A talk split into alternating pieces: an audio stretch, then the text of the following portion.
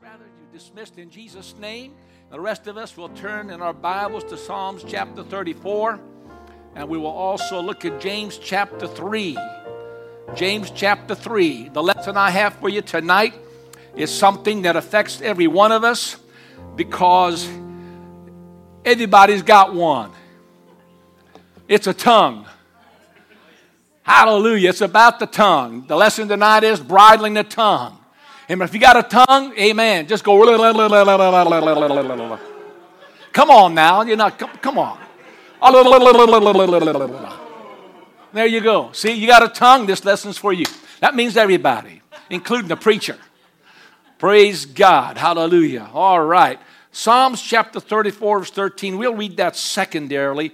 And I'd like Brother, uh, Brother Brian back to help me read uh, from James chapter 3. Praise God. I'll tell you what, let me, let me back that up a minute. Let me read mine first, and we'll let the congregation sit down, and we'll let Brother Brian read the second part, okay? Let's do that. Psalms 34. And uh, I'm going to read from verse uh, uh, 11. Come, ye children, hearken unto me. I will teach you the fear of the Lord.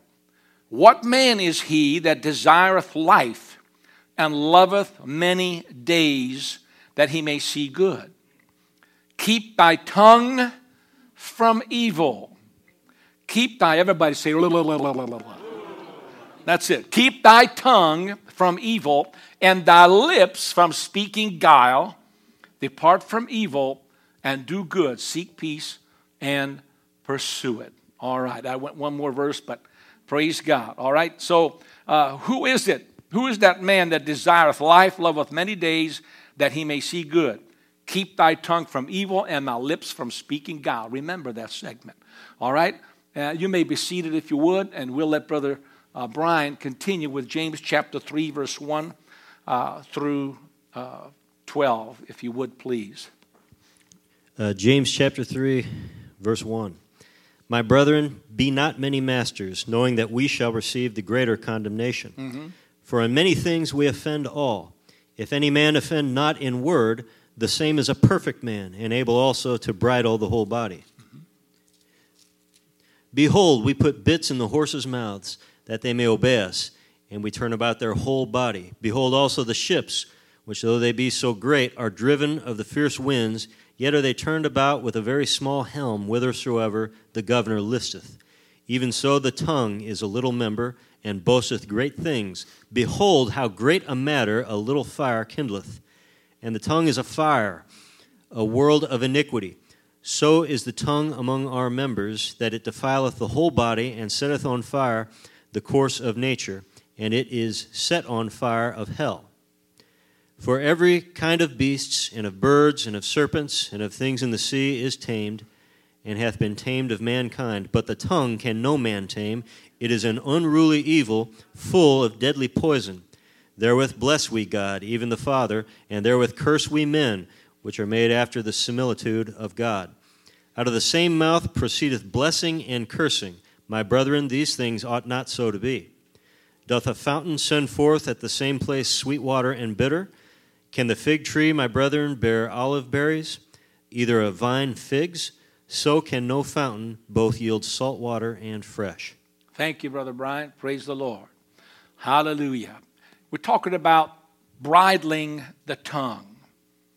And in verse 2, it says, For many things we offend all. If any man offend not in word, speak a word through the tongue, the same is a perfect man and is able also to bridle the whole body.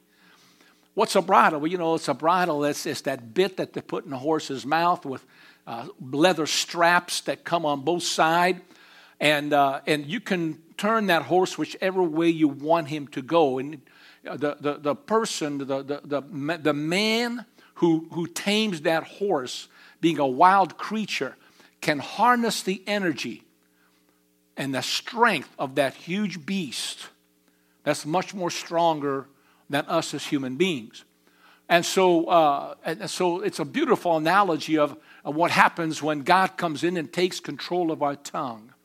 He's putting a bit in our mouth and he helps us to bridle our tongue. Now, one thing about riding horses, how many here has ever ridden a horse?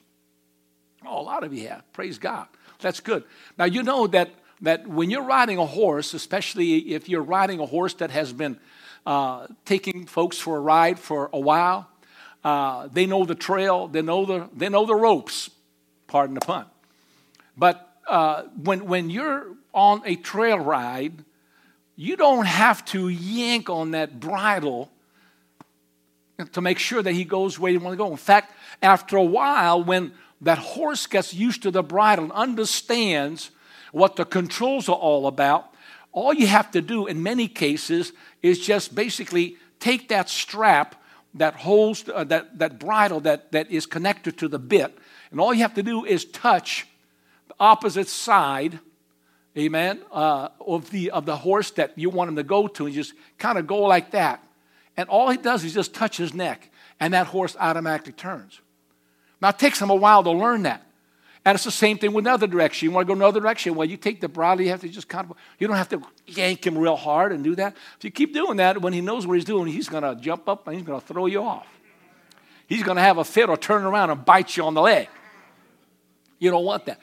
But the point is that once they get used to that bit and that bridle, it doesn't take a whole lot to be controlled.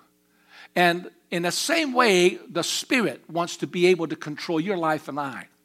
So that He doesn't have to yank on us all the time. We're constantly fighting against the direction that He wants us to go to. If we just finally allow the Spirit to control us, control more than anything this tongue, this member of the body he talks about. Because we have many members that he says. You know, we have, we've got our hands, our feet, we've got our eyes, our ears, our internal organs, our members, uh, the internal uh, uh, mechanism of our body, and, and all those are organs and members of this body. But so the tongue is a member also, and it's one of the most dangerous members in the body that we have. This thing gets us more in trouble than anything else. And this is why God also chose tongues as initial evidence of the infilling of the Holy Ghost. Because if He can control our tongue, then He can control the whole body. Hallelujah. If He can just bridle our tongue and bridle our speech, then we can use this tongue to speak faith rather than unbelief.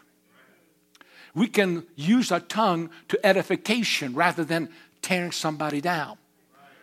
And so, if we can learn by the Spirit to speak the words that He wants us to speak, amen, that it can be a powerful member. And it could not only help us, but it could help God in His kingdom accomplish His purposes. And He doesn't want to yank on us this way, that way. Amen. He, you know, he doesn't want to have to smack us on the rear end that we do with the horses. Whack, you know, off you go, you know. No, no, no. He just needs the gentle, and then we go in the direction that he wants us to go. Praise God. Hallelujah. That's what the subject is about tonight. It's about the tongue, the bridling of the tongue. King David wrote this psalm in Psalm 34, and, uh, and he uh, wrote this and then sang it very first to, uh, to his soldiers that were on the run with him uh, when he was on the run from King Saul. I mentioned some of this Monday night to the prayer team, the prayer group that was here. And my, what a great time we had. Great testimonies and great presence of God Monday night. But King David was on the run. He had about four to 600 men by now in the cave of Adullam. And, uh, and he got this, this, this psalm straight from the Lord. And, and he's speaking from his heart, David is. And so many times he talks about deliverance from trouble and, and deliverance from fear and, and, and afflictions and how that many are the afflictions of the righteous, but the Lord delivereth them out of them all. But then he comes to this segment in the middle of the psalm when he says, Come, ye children, hearken unto me. I will teach you the fear of the Lord. What man is he that desireth life and loveth many days that he may see good? Keep thy tongue from evil and thy lips from speaking guile. Interestingly, uh, just today I was uh, reading, and this, this thought came to me that this sounds awfully familiar. And sure enough, I looked up from 1 Peter chapter 3. as Peter is addressing the relationship between a husband and wife. He asked a similar question that, that David asked his own men, and thereby to you and I. What's the secret to a life that's blessed by God? And that is basically bridling the tongue. So after he gets done, Peter gets done with talking about the husband living with the, the wife that God gave him to dwell with her according to knowledge and giving her honor as another weaker vessel and uh, being uh, uh, heirs together of the grace of life and prayers be not hindered. He says finally be of one mind having compassion one of another love as brethren being friendship be pitiful courteous not rendering or returning evil for evil that means insult for insult or railing for railing but contrariwise opposite blessing knowing that you are there to call that you should inherit a blessing. And here now, verse 10 through 13, he quotes Psalms 34. He says, For he that will love life and see good days, let him refrain his tongue. Let him refrain his tongue from evil, and his lips that they speak no guile, no deceit, no lie and let him eschew evil and do good. Let him seek peace and ensue it. For the eyes of the Lord are over the righteous, and his ears are open unto their prayers, but the face of the Lord is against them that do evil. Amen. So it's, it's put there for a purpose. Amen. To teach us, as, uh, as Peter even said, you know, if, if we tongue lash one another as husband and wife, or in our relationship with other members of the church body, we are hindering our own prayers. Because God watches and listens to everything that you and I say and how we say it. Praise God. And so he said, You want to live long? You want to have a good life? All right, here's where it begins. You want to bridle your tongue? Have a healthy respect for the Lord. That's where it begins, verse 11 of chapter 34, Psalm 34. Come, you children, hearken unto me. I will teach you the fear of the that this deep, reverent respect for God. What man is he that desireth life and loveth many days that he may see? Keep thy tongue from evil. How do you keep your heart from evil? It's fearing God, it's respecting him and his wishes. I came upon a quote from Charles Spurgeon in one of my commentaries, and uh, I see him quoted many times. He's a surgeon from the, a surgeon. He's uh, a, a, a, a, preacher from the 1830s. In fact, he was born 1830 in the United Kingdom and Britain, and uh, died around the late 1890s. Uh, he was very popular. He's uh, still quoted many uh, many times. He's got a lot of books out. but here's this one quote I, I caught in his commentary in this segment.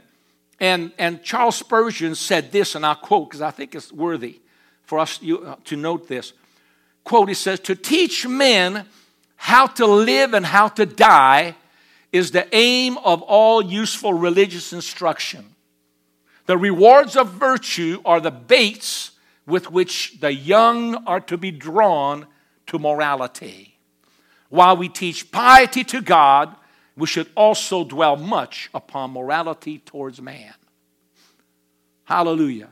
All from a man that didn't have the Holy Ghost. Well, neither did any in the Old Testament except Jesus Christ, who was the Holy Ghost in flesh. But other than that, prior to Christ, I mean, none of them had the Holy. And we're reading the Scripture. Praise the Lord. There's some good things that we can learn from this person. Uh, and Charles Spurgeon, for what I know, uh, from hearing about him, reading about him before as well. Now, he, was, he smoked a pipe.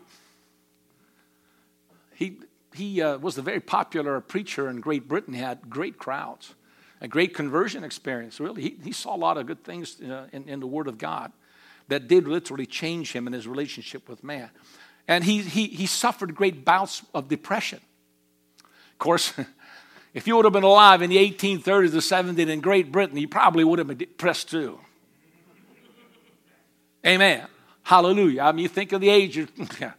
well, you just got to study history a little bit and see what went on during that time and what the living conditions were. You know, uh, you really couldn't have a whole lot of land. Everything was owned by the royalty and the nobles and the church, and there was very little left for the people. They were literally living at the, at the mercies and grace and the benevolence of the rich. It wasn't until much later that, that uh, a social conscience in Britain was aroused so that the masses could be helped. And of course, uh, then comes later with the constitutional monarchy, and, and a lot of things have changed. Praise God. But the bottom line is here that, that we're talking about the bridling of the tongue. And so Spurgeon was talking about this, how that, that, that we ought to teach the young people, and, we ought to remind uh, ourselves and them too, that there's a reward for living right. There's a reward for talking right, behaving right, relating right, and living right. Hallelujah. There's a reward for it. And the reward is greater than anything that this world can offer. And we ought not to forget that. It's not just don't do this because God's displeased. No, do it because if you do it, you'll have a good life. You'll have a blessed life. And God watches it. Hallelujah. And His ears are going to be open to your prayers. But if you don't, then the Bible says that he, that, that he will turn away from us and not hear. The face of the Lord is against them that do evil to cut off the remembrance of them from the earth. Amen. So there's a comparison here between a righteous who call upon God and they say the right things and those who don't. Verse 15 and 16 of, of Psalms 34. Praise God. So bridling the tongue begins with a healthy respect and uh, a, a reverence for God. Now, Jesus talked about this in Matthew chapter 12. That, that really bridling the tongue Yes, you have to have a healthy respect for God, but it has to do also with the heart. You've got to have a clean heart. You've got to deal with your heart. Matthew uh, chapter 12, verse 34 through 37. Jesus speaking to the Pharisees. O generation of vipers, how can ye, being evil, speak good things? For out of the abundance of the heart, the mouth speaketh. You catch that? For out of the abundance of the heart, the mouth, the tongue speaketh. A good man of the good treasure of the heart bringeth forth good things, and an evil man of the evil treasure bringeth forth evil things. But I say unto you that every idle word that men shall speak, they shall give an account thereof in the day of judgment. For by thy words thou shalt be justified and by thy words thou shalt be condemned. And when it speaks about justification, no, it's not talking about you being able to successfully defend yourself in God's heavenly court of law. No such thing. God's going to have all the evidence lined up against you, and you're not going to have any excuses of why you didn't do what you were supposed to do. There's only one way to be justified before God, and that is to confess Him as your Lord and Savior and to repent of your sins and be baptized in Jesus' name, filled with the Holy Ghost. Let the Holy Ghost bridle be in your tongue, in your mouth to guide your tongue. Hallelujah. Speak the things that you ought to speak and to speak right. God will answer your prayers. You'll walk faithfully with Him because now you will not only be able just to live in the Spirit, but to walk in the Spirit. And so the only way you can justify yourself after being born again again is to con- continually come before God confessing your faults and your sins. Ta-da. Hence, 1 John chapter 3. It's we constantly got to come and confess our sins. You mess up? All right. Come to the blood. Come to repentance. Get a cleansing. Amen. Let the Holy Ghost refill you all together again. Praise the name of the Lord. So the only way you can be justified is your confession of Him, confession of your sins, and plead the blood. That's the only way that you can be justified by your words. For by thy words thou shalt be justified, and by thy words thou shalt be condemned. Your words are what you say down here with respect to an excuse as to why you didn't do or don't do the will of God. So you will have to give a, an account, and so will I, all of us. Every idle word, the Bible says. Every idle word. Now, if you really think about that, that is really mind boggling. That is deep. Every word that we have ever said is recorded in heaven. Even the gaga woo woo gaga. When you were a baby, he saw you from the time you, in fact, even before you were born. In your mother's womb, he knew you. Praise God. So, the above scripture, as we read from Jesus, tells us that our words reveal what's in our hearts. Your words reveal what's in your heart. The words you speak to your husband or to your wife or to other people around you as a, as a Holy Ghost filled Christian, the words you speak reveal your heart. And by the same token, the words we read here reveals God's heart. That's why it's so important. This is God's heart that is being revealed to you and I. And so we clean our heart out by repentance and we complete the cleansing process through baptism in Jesus' name and we get a clean conscience that way. And when we get the baptism of the Holy Ghost, we get a cleansing and purification and purging of our human spirit by the fire of the Holy Ghost. Water and fire. Praise God. The day of Pentecost, the Holy Ghost fell, and cloven tongues of fire appeared above every one of them where they were sitting, and they began to speak in other tongues as the Spirit of God gave them utterance. But without this born again experience, we're reading James that our tongue is like a wildfire that's out of control. And when he's talking here, he's writing to Christians, and he's not talking about uh, tongues and interpretation. He's not talking about the sign of tongues when you speak under the influence of the Holy Ghost. No, he's talking about carnality. That a tongue that is not under the control of the Holy Spirit is carnal, it is poisonous, it is deadly, it is evil, and it can do tremendous damage. And certainly in the world as it can do in the church of the living God. And he says, if you're a Christian, you can't have it both ways. You can't claim to have a pure heart and speak evil things out of your mouth.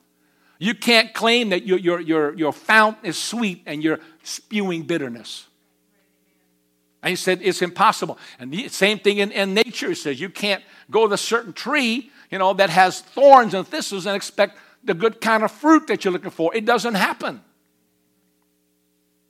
And so he said, it's a world of iniquity and defiles the whole body.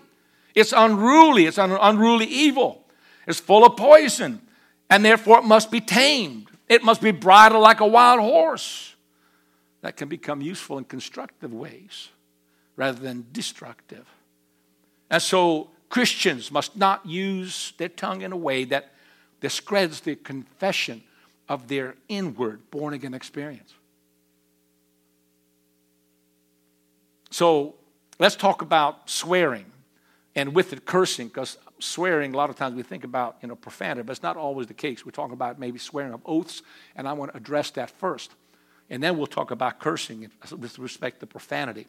But there, when we're talking about swearing, there's three different types of swearing. Uh, for example, uh, the different types of swearing. There, there can be swearing of taking oath of citizenship, for example an oath in marriage when you take a vow. That's an oath. Personal oaths, even as King Abimelech swore to Abraham, took an oath that he will not be to any, any harm to him. In Matthew 5 33 to 37, we, we, we read that Jesus uh, uh, told us that personal oaths should be used sparingly, not haphazardly and just for any flippant thing. And he wasn't at all condemning oaths, and we'll, get to that in a minute. Because Jesus, in, in, in, in Matthew 5 33 37, uh, correctly interprets the law concerning taking an oath. He said, You shall not swear falsely or forswear yourself, he says. It's not forswear thyself. It means you shall not swear falsely. See, the, the scribes twisted the law of Moses with not bearing false witness against thy neighbor uh, in verse uh, 7 of Exodus chapter 20, you shall not take the name of the Lord your God in vain. It, it, uh, and, and so, so the scribes and Pharisees twisted this law and, and they permitted using virtually every name in an oath other than the name of God. And that's why Jesus uh, spoke to them, well, you know, uh, you say, you know, we're just swearing by heaven then, just to make an oath, or earth, or Jerusalem, or even the hairs on your head. You know, the truth is that everything that you're swearing by is God's. And therefore, no matter whatever you swear by, you're swearing by God. And instead of thinking that, well, if I swear by this, then I don't have to pay my oath, I don't have to live up to what I promise. That was the purpose of that false swearing. That's what Jesus was addressing. Because these twisted minds thought that if, if I don't use the name of God to swear and take an oath, that I don't have to fulfill my obligation. And Jesus said, not so. Jesus said that's not that's wrong kind of thinking. Neither is swearing or oath, taking oath wrong, but you have to be careful how you say it, and making sure that your oath is not done just to cover a lie, not to cover your deceitfulness, and to, to make people think just because you swear on a stack of Bibles that what you're saying is true. If you have to say that to convince people that you are telling the truth, then you're really missing the point. Because really you're saying that your character lacks what it takes to back up your words. So he says, Jesus said, that having to swear or take oaths, it betrays the weakness of your word and only demonstrates that there's not enough weight in your own character to confirm your words. And so Jesus said, How much better it is to let your yes be yes and your no be no. It's not, it's not really right to teach that, that Jesus here is only emphasizing the importance of telling the truth and being honest, and at the same time, he issues a pro- prohibition against taking oaths. You know, there's people out there say, you know, we, we, we, the Bible forbids us to take an oath or to swear and say, you know, I swear to tell the truth, the whole truth, and nothing but the truth, so help me God. Jesus never taught that. He never said that. Uh, in fact, we, we see that oaths are indeed permitted under certain conditions, as long as they're not abused and as long as they're not used to cover, again, a deceit or a lie. God Himself participates in oaths. For example, you look at Hebrews chapter 6, verse 13. And in recounting how God spoke to Abraham and made a promise to him by an oath, he said, in verse 13, for when God made promise to Abraham, because he could swear by no greater, he swore by himself. When he said he swore by himself, it doesn't mean he swore alone, he swore alone, there's nobody around him. That's what he's talking about. In other words, he swore by himself because there's nobody higher. You always swear by some higher entity, right? I will tell the truth, the whole truth, and so help me God. I'm swearing by higher entity than myself. And there is nobody higher than God. And God said, I'm going to swear by myself. I'm going to swear on me. And I'm telling you that I'm telling you the truth. There's nobody else I can look to. There's no person in the second, you know, there's no other person in the, in the so called Trinity. I swear by my Son. I swear by my Holy Spirit. Uh-uh. God said, I swear by myself. That's alone, that's singular, that's one God. Hallelujah. And Luke chapter 173, as, uh, as the prophecy is just go, coming forth about, uh, about John the Baptist, and then it comes to the Messiah coming. And there's this brief blurb that I want to focus on Luke 173. It says, The oath which he, God, sware to our father Abraham. God swore that, swore that the, that the Messiah is going to come through his seed. Of course, Paul addresses that also in the book of Galatians. But God swore, he took an oath. That's going to happen. So if God does it, it's okay for us. He gives us the example. Jesus spoke under oath at the trial uh, when he stood before Pilate and the Sanhedrin, Matthew 26, 63, 64. Paul also used oaths. In fact, we have it recorded in Scripture what he wrote. Look at Romans 1, verse 9.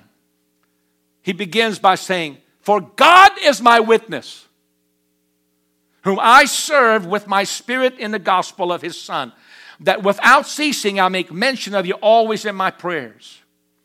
God is my witness. And 2 Corinthians 1:23, moreover, I call God for a record upon my soul.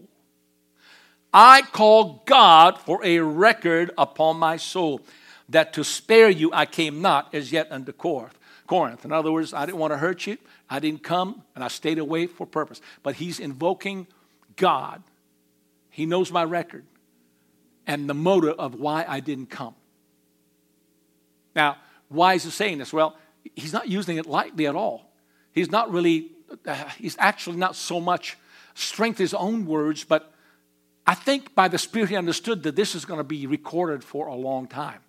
And that other churches and other dispensations and those other generations are going to read this and they're going to uh, wonder if this is really true what he wrote and he's saying this is from god and he is he is the one i'm looking to and call for my witness and understand this is truth it's dependable. You can trust it. It's not just me, the Apostle Paul, writing from my humanity. This came by inspiration of God, and you can trust this. And so he invokes in these two cases an oath, and he invokes God. For God is my witness, and I'll call God for a record upon my soul. Galatians 1:20 says, Now the things which I write unto you, behold, before God, I lie not. Hallelujah. It's three examples of, of, of an oath. But the bottom line is, folks, that truly a, a good man will never really need to take an oath because his life, and his character will give him such credibility that the truth of his words and the reality of his promises doesn't need much of a guarantee any more than just his words. See, this is why it's important to follow people that you know that are truthful and are faithful before God. It's, it's the ultimate qualification for leadership besides faithfulness. But truthfulness is basically being faithfulness to the Word of God. And if you're faithful to the Word of God, then you're going to bridle your tongue and you're going to say things that are true. And you're not going to do, use your tongue to tear people down, but you're going to use it to build them up. Hallelujah. And so the, the very fact that oaths are still sometimes necessary, and they are in this world, but it only proves that, that men, fallen people, like you and I are, uh, we're not perfect. And uh, sometimes oaths are needed. And, uh, and the world is full of a lot of imperfect and not good men and women. And this is not a good world. That's the sad fact. Uh, and so, oath, uh, taking oath is, is, is all right, biblically speaking, as long as we don't do flippantly. It's not for any, you know, again, any uh, uh trivial reason. Or if you invoke a oath, say, oh, I swear on a stack of Bibles, or I swear on my mother's grave, or that kind of thing. You know, it's all, that's all about God. And I'm saying that as an example. I'm not swearing upon these things, but people use some of these things or something similar to it. And so I'm saying, when you go on jury duty and they swear you in, it's all right to take an oath. When I enlisted in the U.S. military, we all took an oath. And you live, raise your right hand and you swear to defend the Constitution of the United States of America, both against foreign enemies and domestic, and that you will obey the commands of the commander in chief and all the officers that are assigned over you. That is an oath that you take. So when you walk in the military and you get that uniform and you finish basic training, you live with that oath. You have to live up to it. But you know, uh, it's the same thing with the kingdom of God. When we dedicate our life to the Lord Jesus Christ, repent of our sins, and baptized and get the Holy Ghost, and we enlist in the army of God. The one that Paul said endure hardness as a good soldier of Jesus Christ. Hey, this, this, this Christian walk, it's hard. It's, it's easy if you do it hard. It's hard if you try to do it easy, right? As the old saying goes, praise God. But, but oath, making an oath and, and, and swearing in for jury duty, or if you're a witness and you get sworn in, no problem. But make sure that, uh, that it's for a solemn occasion. Weddings, hallelujah, praise God. So now I'm going to turn my attention for a few minutes to, to swearing, as in the sin of cursing and profanity, um, using words of, of, of sacred nature irrelevantly, taking the name of God in vain, or religious things, sacred things, and using those words uh, negatively and, and perversely. Uh, we, we, hear a lot of it uh, today, and obviously in movies and media. Uh, I know that uh, in, in, American culture, uh, when it really became big for the first time publicly in the movie Gone with the Wind, 1939, the first time that a curse word was used. Towards the end of the movie. Brett, what's his name? Brett, Brett Butler. That's right. He says, because what's going to happen to me? How's it going to be? Uh, personally, my dear, he says, I don't. Blah, blah, blah, blah, blah, blah, blah, blah, blah, blah. Hallelujah. But there's this increased increased appearance of behavior in movies and, and not just in movies, now my word, it's on the news, it's on, on social media, it's, it's in school, it's on the streets, it's in adults, it's in young people, it's everywhere. And really, it, it's, it's a sign of social anger and frustration.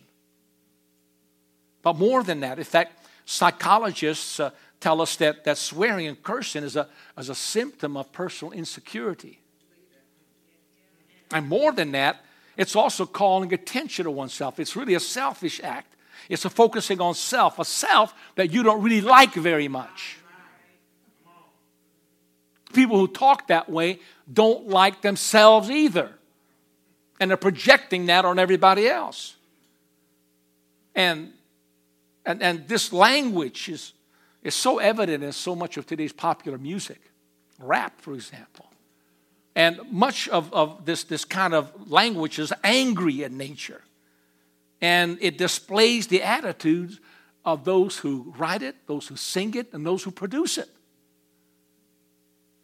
They aren't just people who write those words just because they're church going Christians and they're Holy Ghost filled. And this is what comes out of their mouths just to make an honest buck. Really? I hope not. But you see what I'm saying? This, this well, as Christians, we can't afford to talk like that, and we can't afford to listen to that. And the problem is that if we enjoy listening to that kind of stuff, this, these things that really are detrimental to our souls, and worst of all, if we engage in speaking or behaving what these kind of words say, then it really should serve as a warning sign to us that we lack self control. And the remedy is again the blood of Jesus Christ. You got to come back to the blood. You got to get a cleansing of heart, mind, soul. Clean your heart out because it's deep down in here. Let that heart be cleaned out with the blood. And let the Holy Ghost come back in and refresh you. Because many people who are not born again, they swear and curse when they are angry. That's, that's, that's the worldly way. You get mad, you cuss. Right? And not only get mad, people use it today to intimidate others. It's a means of intimidation. And now we, honestly, we have to grow a thicker skin as Christians as we, we begin to minister to the world at large because they're going to come at us with some pretty harsh words that we're not used to hearing. And they try to put fear in your heart simply by intimidating you with those curse words.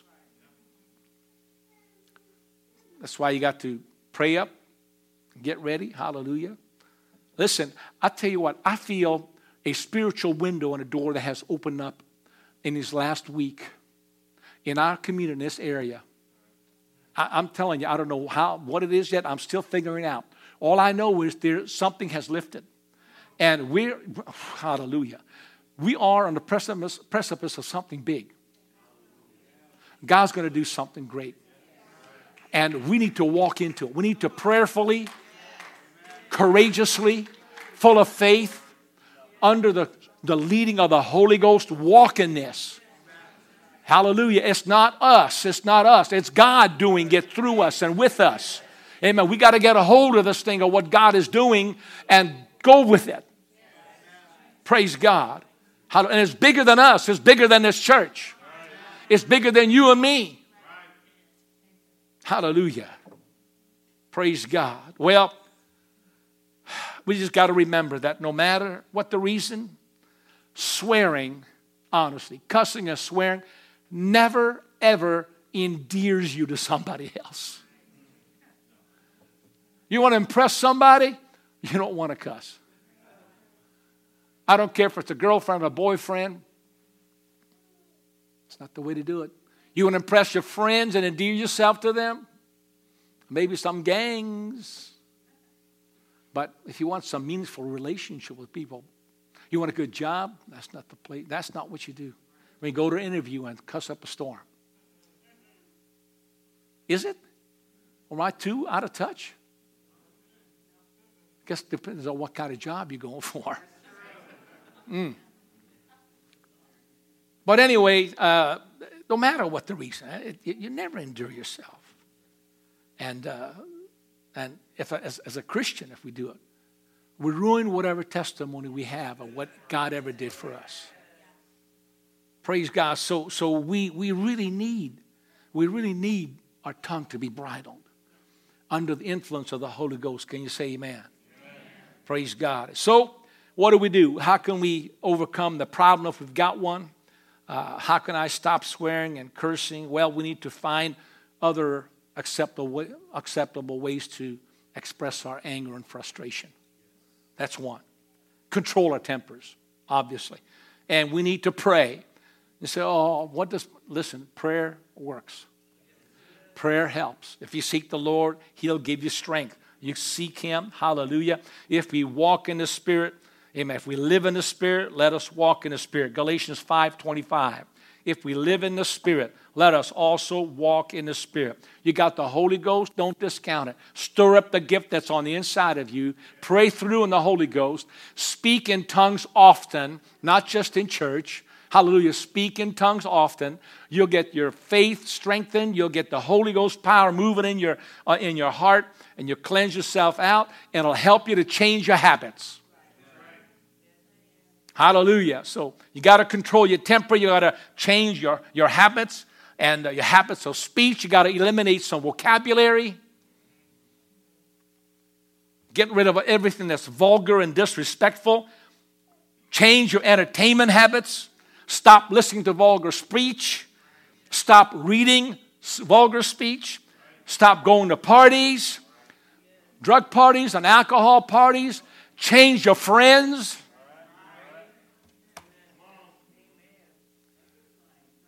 Changing friends is so important. Friends are the ones that pull you into this more than anybody else. So your friends and who they are are very important. I think you know what I'm, what I'm talking about. I'm, I know I'm preaching to the choir, but I'm reminding myself it's not for you, it's for me. Praise God. So change your friends. Stop going to certain places where a lot of cursing takes place and then stop listening and telling dirty jokes. Stop using euphemisms. You know what a euphemism is? It's the substitution of a word or a phrase for a less objectionable or offensive term, especially for God. If, for example, when you uh, look at the uh, Webster's New World Dictionary, uh, for, the, for example, euphemism for God is G, G E E. It's a euphemistic contraction of the name of Jesus. G is a mixed form of Jesus in mild oaths, unquote. And we use it as an exclamation sometimes.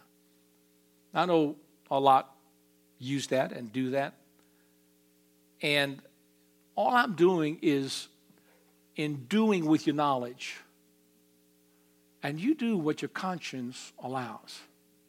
If your conscience speaks to you And if the Holy Ghost bridle in your mouth says, don't let it be, eh.